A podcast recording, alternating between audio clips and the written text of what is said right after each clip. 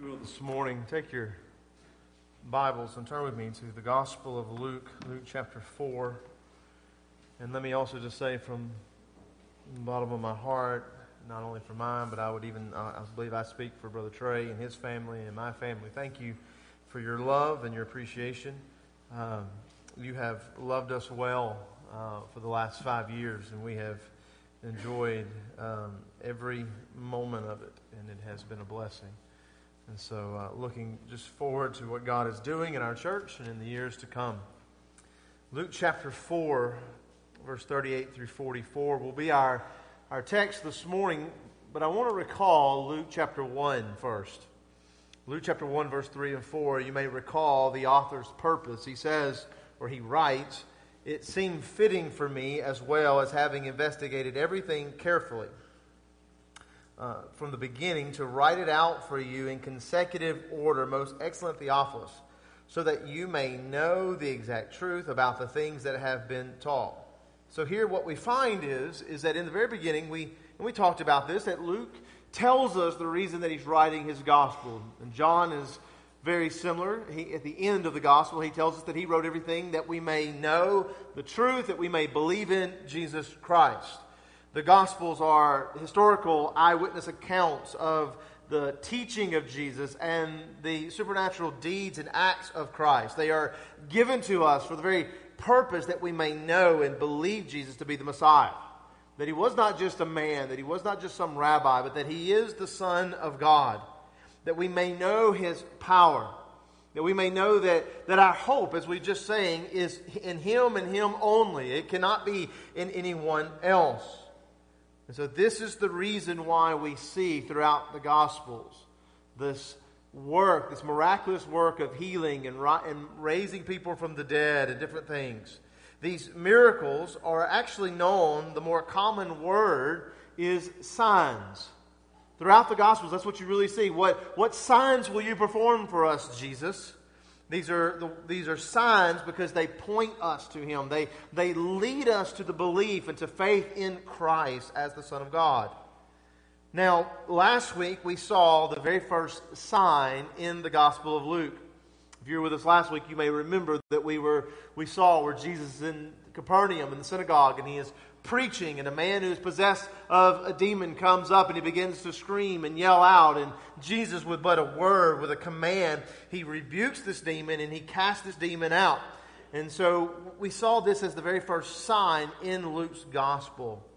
But in the following verses this morning, what we find is, is that Jesus will now perform more signs. Many of them, in fact that Christ is going to begin to heal many individuals of physical illnesses and diseases, and even more people who are possessed of demons. He is, we are going to see that Luke, as I said last week, he is going to zero in on Jesus' authoritative power. That he has the ability to set men free from both the supernatural and physical oppression. Now, last week we focused on the authority part. That Christ has the influence, he has the privilege, he has the right to render judgment, to control things, and how because he has the authority, he has the power, the privilege there, we are to submit to him. We are to submit to his authority. Today, I want to zero in on the power. I want to zero in this morning on the ability. And I told you last week we were going to look at two other things, but I actually worked in a third one here, and I want you to see this this morning. I, want to, I've entitled the sermon, The Messiah's Power. Last week we saw his authority. This morning we're going to see his power. And here's the big idea is that Jesus demonstrates his great ability to heal those who are physically sick as evidence of his ability to save us from our sins. I'm going to say it again. Jesus demonstrates his great ability to heal those that are physically sick as evidence of his ability to save us from our sins. Epicene, it is my hope this morning that as we walk through this text, we walk through this verse, this, this passage of Scripture, that you will seek the power of God, not just to heal physical Ill- illnesses if you have those, but you will seek the power of God to cleanse you of your sin, to find victory in the areas that you are weak, and that you will proclaim the message of God's power, that others may be set free. And so here are the three main points this morning. I, I want you to notice the power of sin. I want you to notice then, secondly, the, the power to heal or Jesus' power to heal. And then, thirdly, the power of the gospel. The power of sin, the power to heal, and the power of the gospel. If you would, let's read beginning in Luke 4, verse 38. It says, Then he got up and he left the synagogue and he entered Simon's home. Now, Simon's mother in law was suffering from a high fever, and they asked him to help her. And standing over her, he rebuked the fever, and it left her. And she immediately got up and waited on them. Now, while the sun was setting, all those who had, who, who had, who had any who were sick with various diseases brought them to him, and laying his hands on each one of them, he was healing them. Demons were also coming out of many, shouting, You are the Son of God. But rebuking them, he would not allow them to speak because they knew him to be the Christ. And when the day came, Jesus left and he went to a secluded place, and the crowds were searching for him. And he came to him and he tried to keep him from going away from them. But he said to them, I must preach the kingdom of God to other cities also, for I was sent for this purpose. So he kept on preaching in the synagogues of Judea. May God bless the reading and the preaching of his word this morning. If you will, I want you to first notice the power of sin. We are told here in verse 38 that after Jesus preached a wonderful message, after Jesus performed a wonderful sign of and, and this casting out of the demon, this amazing service that he then does like any good Sunday morning church member does. He goes home and he prepares himself for a large meal most of their services would end around noonish, and so they would do the same thing that most of us do. They go home and they and they would have a meal. And many of you still perform do this uh, tradition. Maybe others may remember, you know, the, those ladies of the house, those grandmothers, those mothers who would fix a large meal for everybody, and everybody in the family would come over, and you would just kind of spend the afternoon eating and rejoicing with one another and talking about the day. And so this is kind of what's happening. Jesus is now entering into the home of Peter where he's going to have not Sunday lunch, but Saturday lunch. We know that Andrew has introduced Peter to Jesus, but, but Peter has not been called to follow as a disciple yet. He has not been called to be an apostle just yet. But it is likely, though, that Peter is a local uh, member of the synagogue. And so he witnessed the great miracle that Christ has performed.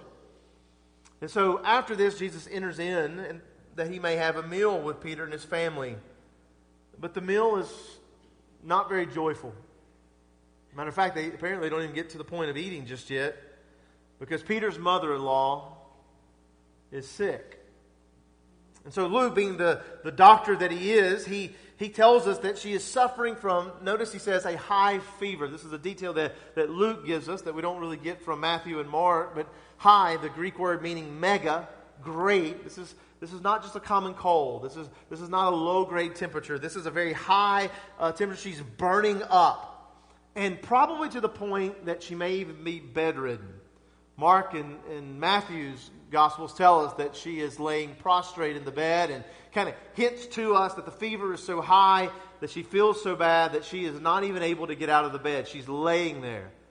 Because normally, what would she be doing but preparing the meal and serving the people? But here she is, she's sick, she's in the bed, and it's very likely that her life is in danger, probably from an infection of some sort. Which is why Peter and them asked Jesus for his help. After witnessing what he has done to the man in the, in the synagogue, they now turn to Christ and they say, they say Can you help my, my mother in law? Can, can you help my mother? Now, to be honest, this morning we can all relate to this, can we not? We can relate to Peter and his wife, who stood by helpless as one that they loved is sick. And we can also relate to the mother in law who is sick there in bed, feeling so bad that she can't get out. We really don't relate well, and I would hope not to this, but we really don't relate too well to the, the passage beforehand where the demon possession. But sickness, absolutely. We know what it means. We, we know what it feels like to watch those that we love who are sick and who are dying and perishing. We know what it means ourselves to be infected and to be sick ourselves and struggling physically. Which always leads to the question when we come to these things, when people are really hurting and people are dying and things, we, we always want to ask that question, and, and it's totally okay to ask. Why do people get sick? When these types of horrible and terrifying events happen, we want to know why does this take place? Dear friends, sickness is a real life issue. It is something that we all struggle with. What does the Bible say about this? I'm going to carry you through through a few passages of Scripture, and for time's sake, we're just going to have to sum some of these up. But I would love for you to write these down that you may can go back later, read, and study. But we we see in the very beginning that before sin entered the world, where everything was perfect and there was no sickness, that God says in Genesis chapter 2, verses 15, 16, and 17, that He looks to Adam and He says that if you eat of this tree, you can have all these other, you can eat of every other tree, every other fruit, but if you eat of this tree, the fruit of knowledge of good and evil, He says, you will surely die. There will be a death. There will be, there will be decay. There's going to be a destruction. And we know this to be, too, be true because there in Genesis chapter 3, verses 17 through 19, that God tells to Adam, he, he deals with the serpent, he deals with the woman, then he looks to Adam, who is our federal head, and he says to Adam, he says, From dust you came, and so dust you shall go. We know that in Romans chapter 5, verse 12, the Apostle Paul tells us that by the sin of one man, by the sin of one man, sin entered into the world, and by that one man, not only sin, but death. Death entered into all. So the New Testament confirms what we see in Genesis chapter 2 and 3 that death and sickness and the, the fact that we perish, that we, that we are being destroyed daily, that we, are, that we are going back into the ground, that we are weak, is affirmed by the New Testament. But I want to read 1 Corinthians chapter 15 because I do believe the Apostle Paul just gives us a wonderful detail of this. As he's telling us, as he's teaching on the resurrection and life after death, notice what he says in 1 Corinthians 15, verse 42. He says, So also is the resurrection of the dead. It is sown perishable. That right now our, our bodies are perishing. He says, you, you sow a perishable body, but it is raised imperishable. It is sown in dishonor, but it is raised in glory. It is sown in, notice this, weakness, but it is raised in power. It is sown a natural body, it is raised in a spiritual body. if there's a natural body, then there's also a spiritual body. So we see here from Genesis all the way to the New Testament, we even see this in Revelation, all the way that this is a part of life and it originates there in the garden where Adam sinned, and because of sin, death enters into the world spiritual death and physical death. Dear friends, beloved, dear friends, sickness is part of the fall. It is very much a result of the original sin. The sin of Adam resulted in both spiritual and physical death of all humanity. There are only two throughout all of Scripture by the grace of God that has not experienced death. According to 1 uh, Corinthians 15, as we have just read, that each of us possesses a body which is in the process of decaying. It is, it is weak, it is corruptible, it is perishing day by day. And guess when it starts? It starts at birth. We begin to age. And we even know that at birth that there are those who, who have experienced their own children, that from the very moment that they are born, that they are born with sickness, they are born with defects. We, we see this, that our bodies, even from the moment of birth, we are weak and corruptible and perishing. And it is the direct result of the sin of Adam, the fall. Beloved, here what we find is in Scripture is that the power of sin has gravely affected the physical body. The Greek word here that Luke uses, the word sick, in verse 40, it means that you are without strength. You are powerless. Have we not felt this way? A virus, a flu, a stroke, a heart attack, a fall, or what about cancer? What about autoimmune diseases? Have we not seen this very word and, and can relate to this very word, the, the, the, feeling and the result of, of because of a sickness, because of something that has affected our physical body, that we are powerless and we are without strength? And all of this is a result of sin, that the power of sin that it has upon this world, physical and spiritual. But, dear friends, think with me for just a moment. If you are powerless to stop a stomach bug, if you are powerless to stop a flu, from knocking you down physically and putting you in the bed for 24 hours or more, if you are powerless to stop cancer and to stop a stroke, if you are powerless to do to stop any of these things that are a result of sin, how much more powerless are you to overcome sin itself? And let me be very clear on this that being sick is not sin. I'm afraid that we got that confused a couple years ago with COVID. Sickness is not sin in and of itself. There is no judgment on those who are sick, but sickness is a result of sin. But if we cannot deal with the physical repercussions and results of sin, how in the world could we ever overcome the spiritual reality of sin? How can we ever face sin itself and overcome it? How much more powerless are we to rescue ourselves not only from sin, but from the very judgment and wrath of God because of our sin? We find ourselves very much like Peter and his wife. They stand there helpless and they look only to Christ. They have to look to a power that is greater to their own and beg of Him that He may come and intervene on their behalf. And so, therefore, it is with the effects of sin.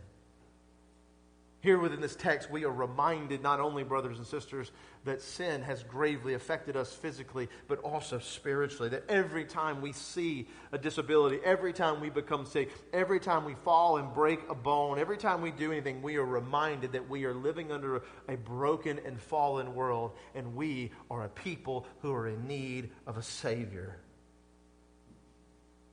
You say, Brother Brian, that's really depressing news, but there is good news within the text.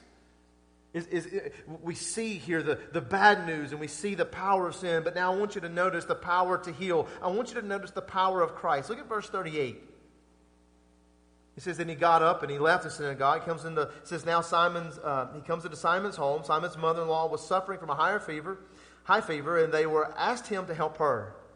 And then it says, And standing over her, he rebuked the fever, and it left her. And she immediately got up and waited on them. And while the sun was setting, all those who had any who were sick with various diseases brought them to him. And laying hands on them, each one of them, he was healing them. We even see in verse 41 that he's also still casting out demons we are told that Jesus Christ, that though we live in a broken world and sin itself is powerful and it affects us, we are see here that Christ has the ability to, to not only just rebuke, not only to restore a person, but to overcome the power of sin, to overcome the results of sin. Here, Jesus rebukes the fever. The intent of this, this is a very strong statement. It's a very unique statement to be used. Only twice throughout the scriptures, throughout the gospels, do we see where Jesus rebukes an inanimate object, something that is not living. We see it here with the issue of the fever. We'll see it again when he rebukes the storm and the, and the waves. Normally, as he's rebuking people, he's rebuking demons. But, but here, Luke uses this word that he is rebuking the fever that he is telling the fever to go away, that he can speak to the fever and that it will disappear. Notice there's no use of medicine. There's no, there's no medical technique. There's no incantation. There's no taking her to the doctor. There is nothing other than the sovereign supernatural power over an infection. There's nothing more than the divine, powerful word of God. And if that wasn't spectacular enough for you this morning, we then see that a large crowd of people with various diseases and demon possession come to Peter's door. And they come and they're seeking healing because who would not want to do this, right? Who does not, who, who is in their sickness and in their weakness and in need of help, can find out that there is one who can heal you. There is one who can save you. They, they come and they line up one by one. And it leads us to believe that it may even be all of those in the town that are sick. We don't really know that, but it would lead us to believe that there are many. And so here we have a large crowd of people who come and one by one, he begins to touch them. One by one, he begins to speak to them. And one by one, through the power of Christ, each one is healed, just as Peter's mother, just as the man earlier who was possessed of a demon. There are several things that we can learn from this. We see the power of sin over our lives, but, but notice the power of Christ. Notice, firstly, that his power is able to heal instantly. That the moment that Jesus rebuked the fever, the moment that he speaks to, to, to the fever and he says that it to be gone, to, be, to leave, that she is instantly, that she is immediately healed. Now, I, I love Luke who gives us this little bit of depth, this little bit of description of what takes place. That she immediately begins up, and what does she begin to do?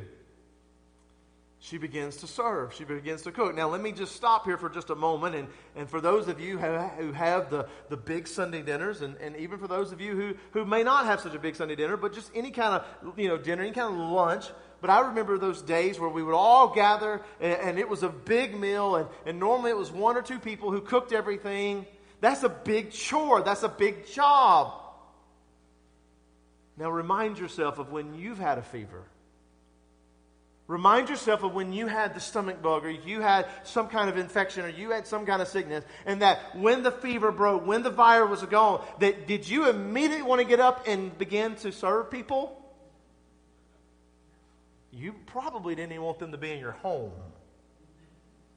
Some of you probably get pretty mean when you're sick. I'm just saying. You don't want anybody to be around you. Just leave me alone.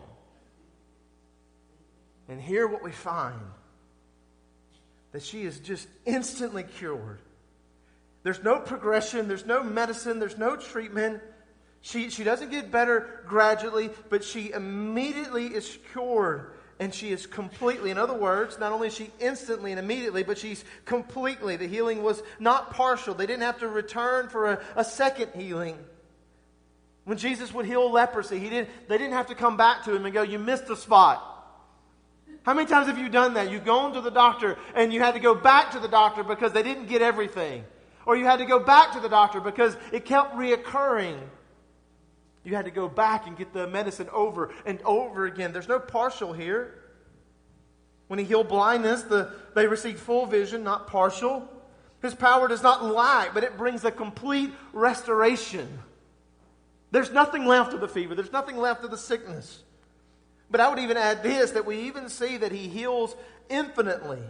He heals without limit. It's limitless, the power of Christ and the, and, the, and the sicknesses that he can heal. Notice the description here with the people who come to Peter's door. Luke tells us various. Now, again, you've got to remember this guy's a doctor. This is a guy who has seen various diseases there were those who came with leprosy. There were those who came with a fever. There were those who came with a stomach bug. There were those who came with cancer. There were those who came with disabilities that they were born with. There was a spectrum of different things. The word various means to be rich in many colors. It is like the rainbow, that, that a rainbow has many different colors, and you can view all of them and so what we find here is, is that the, the point of this detail that Luke wants you to see is that Jesus Christ is not restricted by certain illnesses. He's not restricted by certain sicknesses. That he has the power to heal every shape, every size, every color. That his power is without limit. It is infinite. There's not a sickness, there is not a disease, there is not a disability, there is not a handicap, there is not a broken bone, there is not a stroke, there is not a heart attack, there is not a thing that Jesus Christ cannot heal. And you say, Brother Brian, why are these details so important?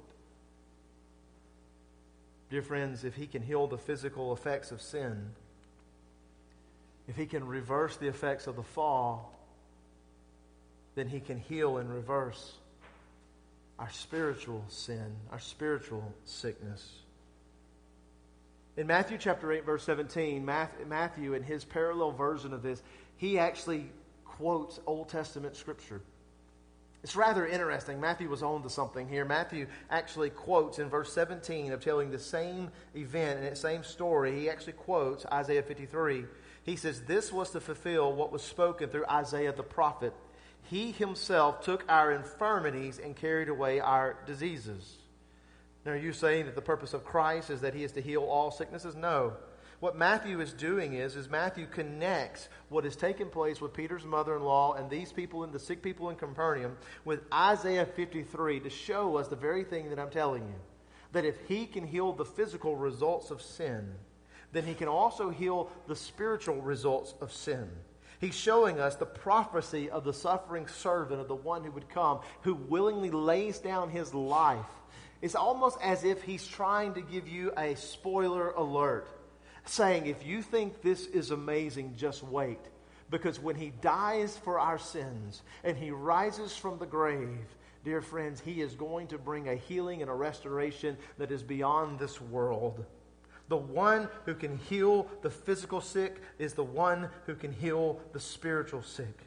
The one who can heal the body is the one who can heal the soul. And Jesus affirms this in chapter 5 of Luke, verse 24, where he says to the, to, where he says to the Pharisees, when he's about to hear, heal the paralytic, he says, So that you may know that the Son of Man has authority, that the Son of Man has the power on earth to forgive your sins. He looks at the paralytic and he says, Get up and walk. And the man gets up and he walks immediately, completely, infinitely healed. And Christ says, I heal the physical that you may know that I can heal the spiritual. Dear friends, Jesus gave his life willingly on the cross that sinners may be restored, that your soul, that my soul may know life. Because when Adam ate of the sin, in that moment he died spiritually. And all of those who come from Adam, which is everyone, every person who comes from him, we are dead spiritually. We are dead in our sins. We are dead in our trespasses. The power of sin has destroyed and wrecked us. But God, in His great grace, has sent us a Savior, a Messiah. And what we see is a foretaste of the great healing that He brings that when He rises from the grave. He comes that your soul may be, have life. He comes that your soul and your sins may be, be forgiven of its debt. He comes that your judgment may be removed that if you repent of your sins, that you believe upon Christ, that if you return from your rebellion against God and have faith in Him, you shall be saved. And guess what? If He can save instantly, and He can save, if He can heal instantly and completely and infinitely, dear friends, He can save in the same way. In other words, you need to know this morning that when you are saved, that when you repent of your sins and you turn from your sinful ways, when you have faith in Christ, you are instantly, immediately saved. How amazing is that? I don't know if you're getting that. See, here's the thing many of you would shout amen right now if there was a leper in here and he got instantly healed. But that's nothing compared to what he does salvation wise. That when you and I come to him and we confess our sins and all, if you think it's bad that a leper, you think it's bad that a man with cancer or leprosy, you look at all of this figure and you go, man, there's no way. Dear friends, you have not taken a good look at your own spiritual life to see how truly wretched you are. And in the very moment of a word, in the very moment that he wills it, you are immediately reborn. Do you know what that means? You don't have to pay penance anymore for your life. But but Brian, I was a I did this. You don't have to pay penance for it. But you don't know what I did. You don't know whose life I wrecked. You don't know the sins. You don't know how bad I am. It can't be that quick. It can't be that immediate. Dear friends, it is. That, a one, that one who would come and be saved by Christ no longer has to work, no longer has to pay penance. He is immediately saved. Not only that, you are completely saved. You are not partially saved. He doesn't start the process and you have to finish it, though some of you believe you do. But this is what we think. We think, well, God, God got it started, right? He, he, he got it cranked, but I've got to mow the yard. He, he got the part, he, he started the fire, but I got to keep it going. I, I got to pour fuel on the flame. You don't have to worry, dear friend, about losing your salvation. Because the one who saves you, not only saves you immediately, but he saves you completely. You don't have, this is not you going to the doctor and having to return over and over and over again. When he saves you, you are saved completely and forever. He will hold you fast by his grace, by his power.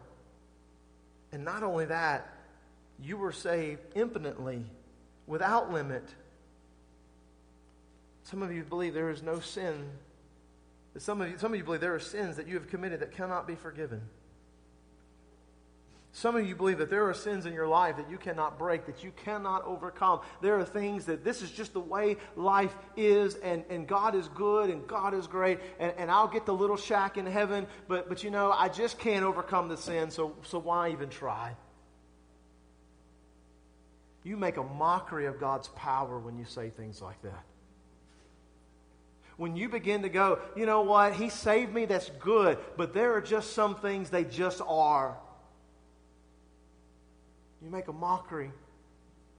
And you have doubt in the power of God to restore and to redeem and to change your life.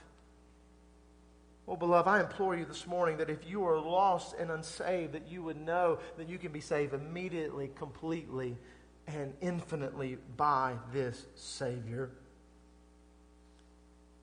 I would call upon you to be like Peter.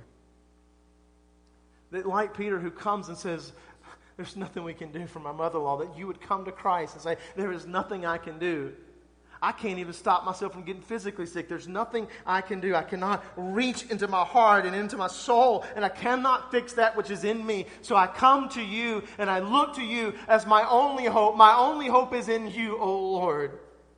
I would call upon you this morning to be like the people who were sick in the city and line up at Peter's house, that you would go and you would line up and you would, you would come to Christ and say, I need a touch from you. I need you to overcome that which I cannot. I need you to save that which I cannot save. And if you physically have to go line up at a friend's house, if you physically have to come down to the altar and talk with someone, then come. Find someone who can help you, who can lead you into this salvation, who can show you and help you to understand what repentance looks like and what faith is. But know that Christ can and will save. But I must warn the Christian this morning that those of us who, who have experienced the healing of sin's power over our soul, I must encourage you to, that you live as though you have been healed. Because many of us are kind of like we are when we are sick. Is that, that even after the fever breaks, what do you do? You, you milk it for all it's got. I, to all the ladies out here, I'm trying to help you. We, we just want to lay in bed and do nothing and have our supper brought to us and, and have people pamper us. But notice what Peter's mother in law does. That the moment that she is healed, she gets up and she begins to serve. She begins to labor. If Christ has saved, if Christ has redeemed you, then where is the proof of the healing? If Christ has removed your, not, not just the, the physical result, but if Christ has removed the judgment and the penalty of sin and broken the power of sin in your life, where is the proof? Are you serving Christ? Are you worshiping Christ? Are you growing in, in, in knowledge of Christ? Are you growing stronger against your sins? Or do you still moan and groan and complain like someone who is still under the power of sin? If so, beloved, we need to examine the healing. We need to go back to the Lord and begin to truly examine our hearts. For 1 John 3:14 says, "We know that we have passed out of death into life because we love the brethren. Because we have fruit of the healing of Christ. Are you serving? Are you worshiping? Are you acting as though, are you living as though you have been saved immediately, completely, and infinitely by Christ? But thirdly, I want you to notice the power of the gospel. Look at verse 42 through 44.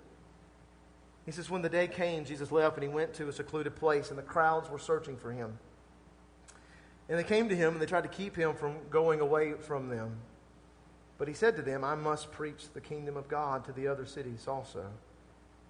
For I was sent for this purpose. And he kept preaching in the synagogues of Judea. When it says Judea there, it just means Judea and Galilee. Just referring in general to the whole area of Israel.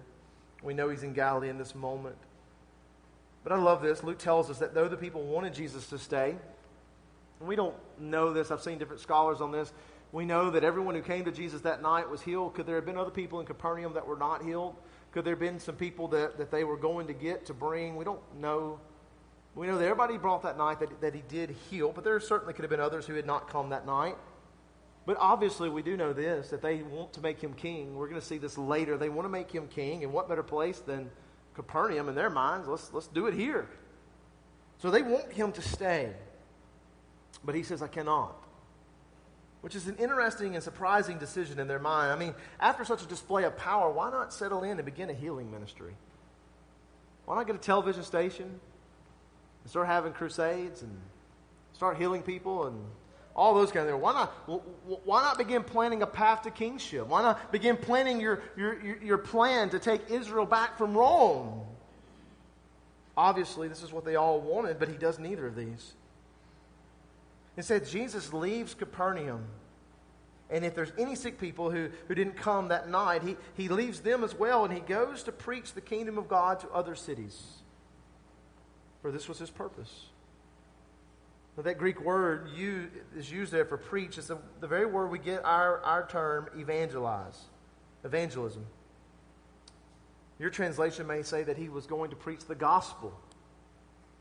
That's what it means. It means that he was going to take the good news of salvation, the good news of the kingdom of God, that the king had left heaven and come to earth, that he may do exactly what we said several weeks ago by, when he was preaching in Isaiah to bring salvation, his mission.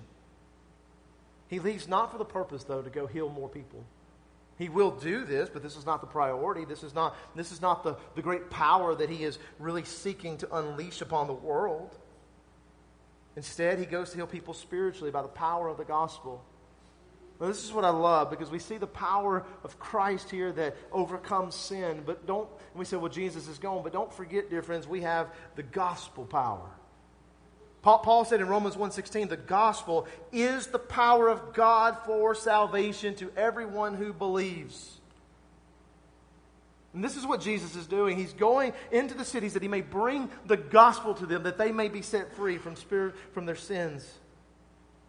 I want you to see two things. There's so much we could look here, but I want just two things I want you to see. I want you to see first that physical healing is not the ultimate purpose or priority of Jesus Christ. Let me say it again. Physical healings is not the ultimate purpose or priority of Jesus Christ, of the gospel, of the kingdom of God, of the church.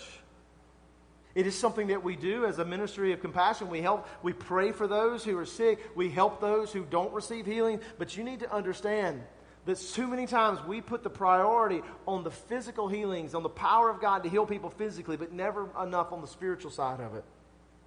This is the question that is asked all the time. Why does God heal some and not others? I know, I know this individual that God healed them. They, they prayed. And we're not talking about the, the, the gift of healing, that's a whole other sermon. We're just talking about when we pray and God heals. Because that's what we see in our day. God heals through our prayers of, of the people. But why, why is it that some people's prayers are answered and other people's are not? Beloved, that is the will of God. That he is the knower of all things. What we do know is this is that God, Jesus, when he was on earth, he healed many. But that was very rare. This type of healing was rare throughout all of history. If you go and study, you'll see that you don't see this type of gift of healing and people receiving healing like you did in the Old Testament and even after the days of the apostles. But there were those that Jesus did not heal. This is according to his will. He is the knower of all things. We know this that if God wills for an individual to be healed, they will be healed. If he does not, then they won't. And so maybe there are some of you here who have prayed for a healing for yourself. You prayed for someone else that you that they would be healed, and, and that prayer was not answered. And so the question that we ask is, is why not, dear friend? But, but let me say this. maybe the question needs to be changed instead of why not, has God healed, but, but what does God want? What does God will? Does he desire to heal the individual in this life, or does God have another plan to show his glory through weakness? I say this to you this morning. There are people who, by their endurance in the midst of sickness, who demonstrate the power of God greater than a healing. I'll say it again. There are people who, by their endurance in the midst of sickness, demonstrate the power of God greater than if they were healed. That if they are not, if they, if, if they endure, they demonstrate the power of the gospel to save and sanctify, that when they are physically weak, they keep coming to church. Compared to those who are physically strong and not weak, who can't ever seem to make it to church. What keeps a man? What keeps a woman who is sick and whose body is wrecked with pain and hardships and difficulty? Day after day, and on Sunday morning, they are determined they are going to be there to sing with the saints. That is the power of Christ. When others, they just feel bad and they miss church. I'm too tired. What about, what about when those who are physically weak serve without gripe and complaint, while those who are stronger serve not at all? Or gripe and complain when they do? What about the physically weak who, who endure to the end while, while the health, healthy stop and, and, and we never see them again, right? What is it with the individuals who are weak? Is it in them and of themselves? Dear friends, it is the power of the gospel that has transformed their life and sanctified them. I find the greatest display of God's grace and encouragement to my life is not in the healings that I've seen in others, but it is in the perseverance of men and women who are physically struggling, who literally walk through those front doors and sit with us and sing and attend and worship. I say, dear friends, that if you are sick, then keep on keeping on. You are an encouragement beyond belief. You are a display of the power of God. But I say that if you are healthy and you struggle to persevere at the slightest discomfort, that you would examine yourself today and seek God's spiritual healing. But I also say this that God will heal all when his kingdom comes to complete fulfillment. Jesus has come to bring a message that heals. He is going in the cities to preach the gospel, but it is not just a message that is of spiritual healing, it is a message of physical healing, just not in this moment.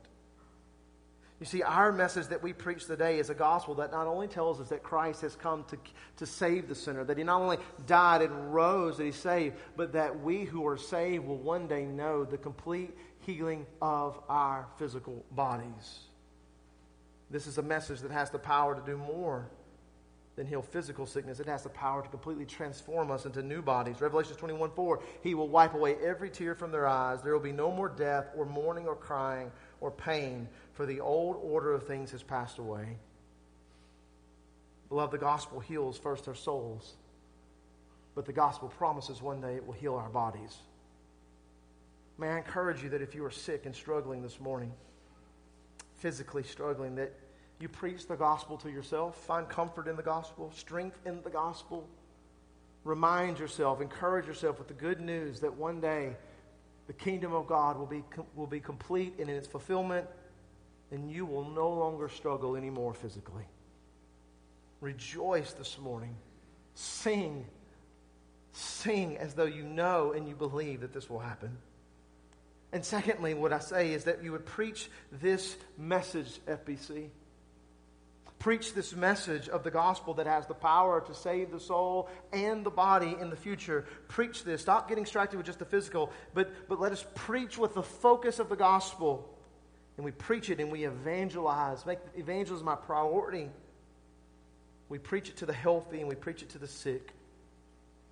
But FBC, we never stop preaching the power authority of the gospel of Jesus Christ and the kingdom of God.